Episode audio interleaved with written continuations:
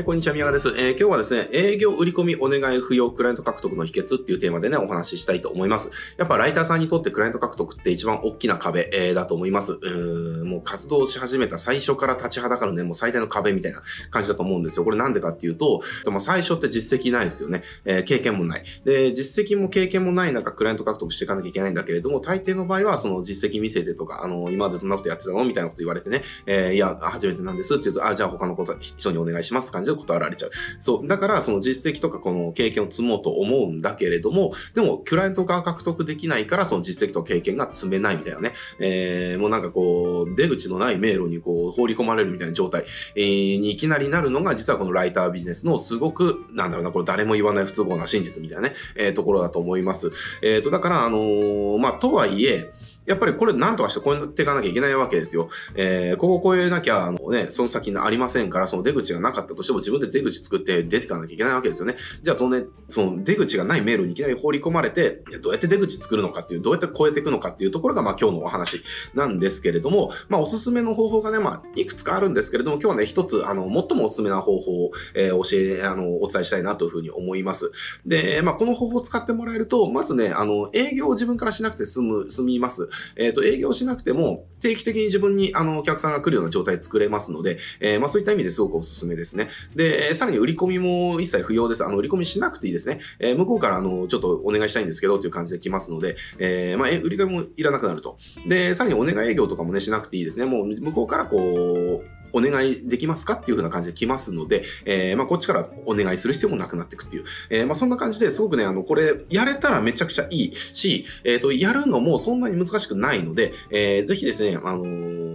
この方法を敷いて実践してもらえたらいいんじゃないかなという思いです。で、ただ一つだけデメリットがあって、これ何かっていうと即効性はないっていうところですね。えー、即効性はないけれども、えー、効果はめちゃくちゃ確実ですよっていうところですね。なので、あの、今すぐ、えー、要は、明日すぐ100万円稼ぎとか、稼ぎたいとかっていう人には全くお勧めできないですけれども、えー、もう3ヶ月とか半年とか1年かけて、えー、もうそういった状態をもう、あの、何度もこう、絶対崩れない強固な地盤を作りたいみたいなね。で、一回それを作っちゃったら、もう5年、10年、20年、えー、安泰だよみたいな。そういった状態を作りたい方にはすごくおすすめですので、えー、ぜひ最後まで聞いてみてください。えーと、で、まずこれ何をするかっていうと、あの、自分でクライアント獲得をするのをやめるっていうところがまず最初にすることです。えー、結構やっぱみんなやってるのが、方法はいろいろありますけれども、自分でこう、見込み客を獲得していって、まあ、この見込み客の獲得の仕方っていうのはいろいろね、あのー、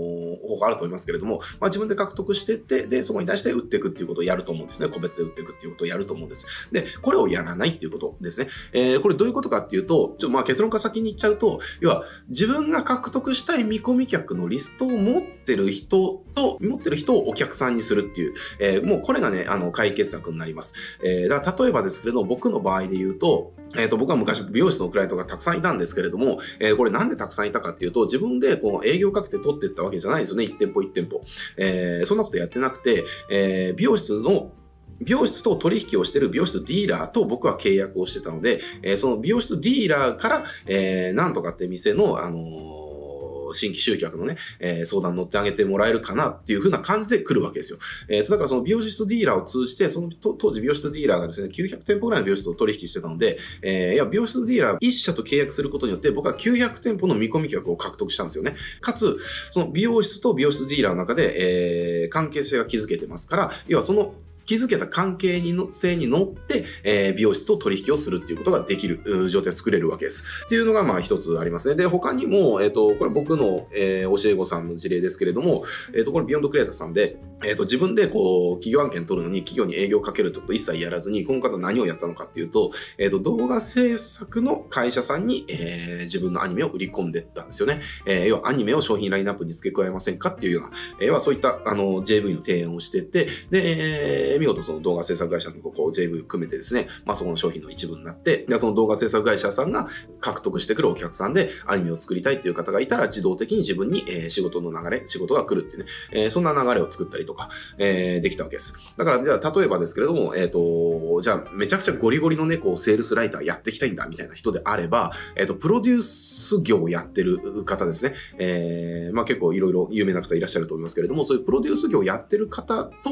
要は関わりを持っていく。えー、だから自分でその、セールスライターが必要な、ね、インフォやってるようなね、えー、セールスライターが必要な、必要なそのビジネスやってる方っていうのは、えー、自分で探すんじゃなくて、そうした人たちをプロデュースしてる人を自分のクライアントにするわけですね。そうすると、そのプロデュースする人っていうのは、あの、自分でレター書きませんから、えー、ちょ、こういった案件のがあるんだけど、ちょ、レターお願いできるみたいな感じで、そこから仕事が来る。えー、っていう感じですね。だからそのプロデュースしてる人が安泰な限りは仕事が途切れない。まあもちろんこれあの、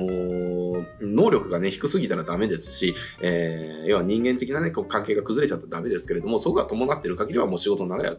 要は滞らないわけですよね。えー、とか、その、じゃあ、インフォ系のね、その情報とか知識を売るようなビジネスをやっていきたい。あそこでね、セールライターとして活用活動していきたいっていうんであれば、まあ、インフォ系の LP とか専門でやってるようなね、あの、ウェブデ屋さんとかたくさんいらっしゃいますから、要はそこと関わりを持っていく。だからそこのウェブ屋さんもその LP 作るだけじゃなくて、あのコピーからちゃんとできますよっていう風なね、商品、要はパッケージを作ってもらって、えー、で、それで売ってもらって、コピーの部分はこうね、仕事もらって、えー、その分のフィーもらっていくみたいな、えー、感じのことをやっていくわけです。だから、あの、自分でこう、見込み客って何何十人何百人とか獲得する必要がなくて、えー、たった一人、自分が要は獲得したい見込み客の群衆を持ってる人を抑えちゃえば、あのいくらでもね、あのお客さんっていうのは取れるわけですね。っていうのが、まあ今日の、あのお伝えしたかったこと。で、えっ、ー、と、じゃあ、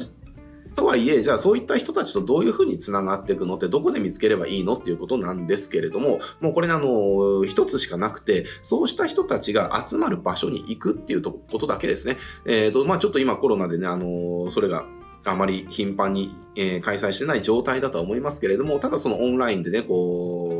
コミュニティがあったりだとか、えー、そういった関わりが持てる機会っていうのはたくさんあると思います。だからそういったところに自分からどんどん飛び込んでって、関係持ってね、あの信頼関係を構築していくと。で、その先に、えー、そういう風な道が開けてきますよっていうところですね。だからこれもちろんあの関係性作って、えっと、信頼関係が構築できたからって仕事が確実に来るっていう保証はないですけれども、当たるかどうかわからないものをそう何十何百何千って繰り返すんであれば、えー、それぽね、こっちの方がね、見込みがあると思います。で、特に、えっ、ー、と、こういった場合って、関係性の中から仕事に発展していくので、えー、実はその実績とかね、そういったことってあんまり関係なくなってくるんですよね。えー、要はすごくね、この子頑張ってるから、まあ一回チャンスあげようかなとか、あのー、まあそこでよかったら、じゃあ継続、継続して、えー、やっていくみたいな、えー、感じでやれるわけですよね。だからすごくね、チャンスが広がってると思います。えー、っていうこともあって、こういった方法でやっていきたいんであれば、ちゃんとコミュニティとか、えー、集まりとかね、えー、そういったのに投資しましょうっていうところですね。で、ただ、じゃあどういったコミュニティ投資すればいいのかっていうと、あの、なんか何千とかのやつは絶対ダメですね。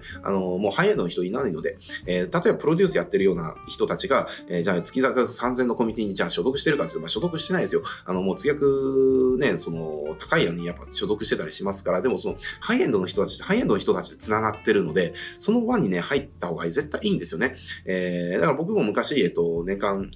いくら200万ぐらいのやつかな、えー、そういうコミュニティに所属したことありますけれども、やっぱね、業界の有名人ばっかなんですよね。その、業界、だからそういったところで業界の有名人同士が知り合うので、えー、要は業界の有名人同士で仕事が回るっていう状態が作られてるんですよね。だからそこの輪に入ってしまえば、えー、そこの人脈とかね、あのー知り合いとかが一気に増えるじゃないですか。で、彼らがその探してる、例えば彼らがライターを探してるんであれば、えー、そこで僕ライターですよっていうふうに言った時に、ああ、じゃあ一回ちょっと書いてみてっていうふうになって、で、それで良ければちょっと継続的にお願いしたいんだけどっていう流れっていうのは簡単に作れたりしますから、えー、ぜひですね、あのー、そういったやり方もあるよっていうことをね、覚えておいてもらえたらいいんじゃないかなって思います。